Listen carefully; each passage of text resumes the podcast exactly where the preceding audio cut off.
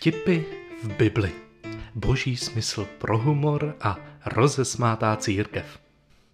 Část jedenáctá. Pyšný slepec. V minulé epizodě jsme si všimli, jak se Ježíš vypořádává s hercem v nás. S tím hlasem v nás, který nás motivuje k tomu, abychom navenek v očích druhých vypadali lépe a nezajímá ho tolik naše vnitřní pravda. Ježíš pokryteckého herce v nás humorem odhaluje a tak zbytek naší duše osvobozuje od jeho diktátu. Zároveň je však kontext smíchu, humoru vyjádřením milosti, se kterou můžeme přijmout pravdu o sobě, aniž bychom se za ní museli dlouhodobě destruktivně nebetyčně stydět. Herec v nás se chtěl před druhými pochlubit dobrými skutky, vzpomínáte? Vlastně tím nikomu neubližoval, což se ale o dnešním případu říct nedá. Pojďme k dalšímu vtipu, zase poněkud čarný, takže pozor.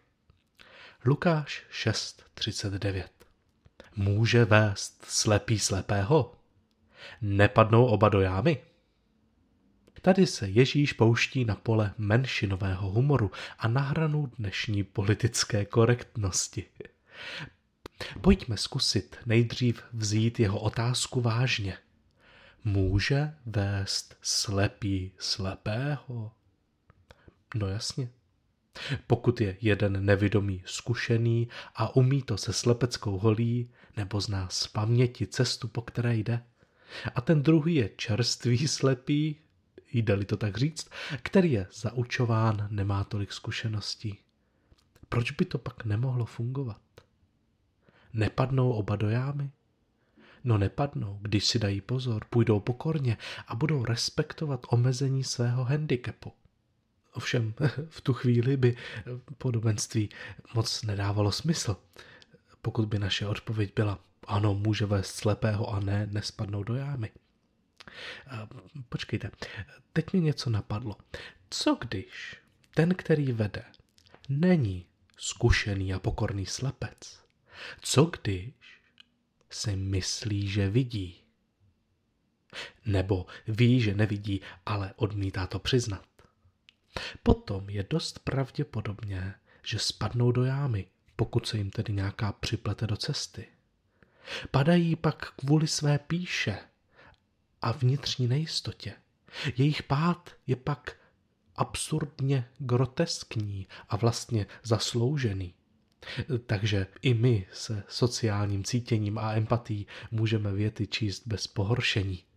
Ježíš si tu neutahuje z handicapovaných, ale chce odhalit zase jakési pokrytectví, herectví vnitru člověka. Pro svůj vtip používá dvě postavy. Jeden slepý se nechává vést a ten druhý vede. Pojďme začít u toho prvního. Ten, kdo se nechává vést. Možná si ani neuvědomuje, že ten, kdo ho vede, je slepý. Možná právě v tom spočívá jeho osobní slepota. Důvěřuje, je naivní vůči tomu, kdo vede. Však to známe. Říkáme někdy nekriticky myslícím lidem slepé ovce. To je dnes opravdu velká výzva, nebýt takto slepou ovcí. Vždyť jak ve světě zpráv a internetu a médií poznat pravdu, nebýt slepým.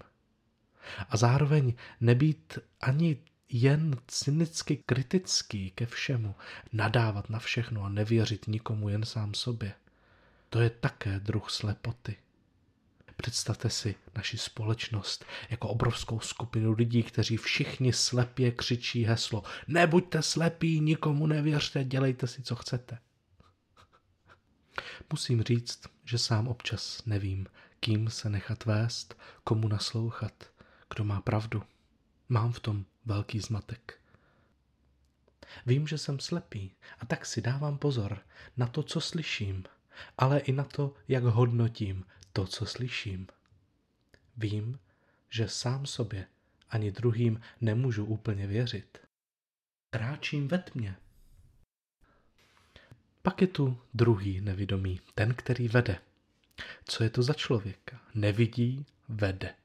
Jak jsem říkal, jsou dvě varianty. Buď to je to herec, pokrytec v tom smyslu, že sám neví, je uvnitř extrémně nejistý, nerozhodný, slepý, ale navenek bude působit drsně. Mačo chlap, drsný jak kámen, narcis, který je uvnitř velmi křehký. Bude vás přesvědčovat, že je jasné, že se musí jít doprava.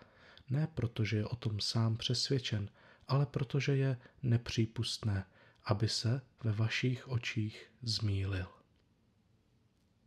Druhou variantou je to, že ani on sám neví, že nevidí.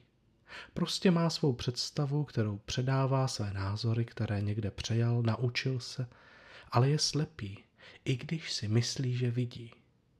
Vzhledem k tomu, jak Ježíš používá stejná slova v Matouši 15.14, je toto pravděpodobnější výklad. Matouš zaznamenává příběh, kdy učedníci přijdou za Ježíšem a oznámí mu, že se farizeové pohoršili nad něčím, co řekl Ježíš. A Ježíš na to říká, nechte je, slepí jsou vůdcové slepých. Jsou to tedy lidé, kteří vidí a myslí si, že vidí velmi dobře. Ale jsou mimo. Ježíš je označuje za slepce. Jak by to mohlo vypadat dnes? Představte si následující scénu. Modlitebna. Na stupínku zakazatelnou stojí důstojný pán, pěkně oblečený s Biblí v ruce a káže horlivě, vášnivě, dlouho, bez pochybností, bez hamby, bez uzardění, s jistotou vykládá o Bohu, jaký je Bůh. Předvádí to druhým. Všichni sedí, hledí do lavic, ani nedutají, Někdo si píše, jiný spituje svědomí, další si cítí blbě a neduchovně, že už ho to nudí. Pár lidí pozoruje řečníka. A teď si představte, že se zakazatelem nenápadně přiblíží mladá žena. Je za jeho zády, on ji vůbec nevidí. Vyleze na stupínek a v ruce má tlustý červený fix. A na bílou stěnu zakazatele začne kreslit. Kreslí obraz slepce, ne nepodobného kazateli, který se širokým rozmáchlým gestem ukazuje zástupu slepců ke srázu. A všichni, a všichni ho poslušně slepě následují. Kdo se Ježíši v dívce zasměje? A kdo Ježíše v dívce bude chtět vyloučit.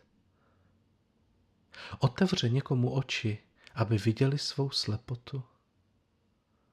Do naší zbožnosti, do našeho výkladu Bible, do naší řeči o Bohu patří prvek nejistoty, opatrnosti. Pohybuji se opatrně, zvláště když mluvím o Bohu. Našlapuji jako slepec na hraně srázu. Jsme slepí, přiznejme si to. Je lepší být slepý a vědět, že jsem slepý, protože potom budu chodit opatrně a možná nespadnu ze srázu. Nejhorší je být slepý a přitom jít sebejistě. S jasnou představou Boha, s jasnou představou jeho vůle, s jasným poselstvím pro sebe i pro druhé lidi a pro celý svět, jak by to všechno mělo být. Takovýto člověk je karikaturou křesťana a potřebuje se sám sobě zasmát. Ježíš řadě lidem vyléčil jejich zrak fyzickým zázrakem. Byli to lidé, kteří věděli, že neví, že nevidí, že potřebují otevřít oči. Přicházeli za Ježíšem s prozbou, s otázkou, s nejistotou, s vědomím handicapu. A Ježíš je léčil otevíral zrak. Právě kvůli něm přišel. Ale co s lidmi, kteří o své slepotě nechtěli ani slyšet? Mají oči, ani nevidí. Mají své modly, své bohy, své představy a ani neví, že potřebují pomoc. Přestali se ptát otázky, přestali naslouchat druhým. A právě ty Ježíš zasahuje svým humorem Dělá si z nich legraci. Přichází jako dívka za kazatelem a kreslí jeho karikaturu na zeď za ním. aby ho donutila se zasmát sám sobě, spokornět, uvědomit si vlastní slepotu. Otevírá nám oči, abychom viděli, že jsme slepí a abychom chodili, mluvili a především druhé vedli svědčí opatrnosti. Může vést slepý slepého? Nepadnou oba do jámy?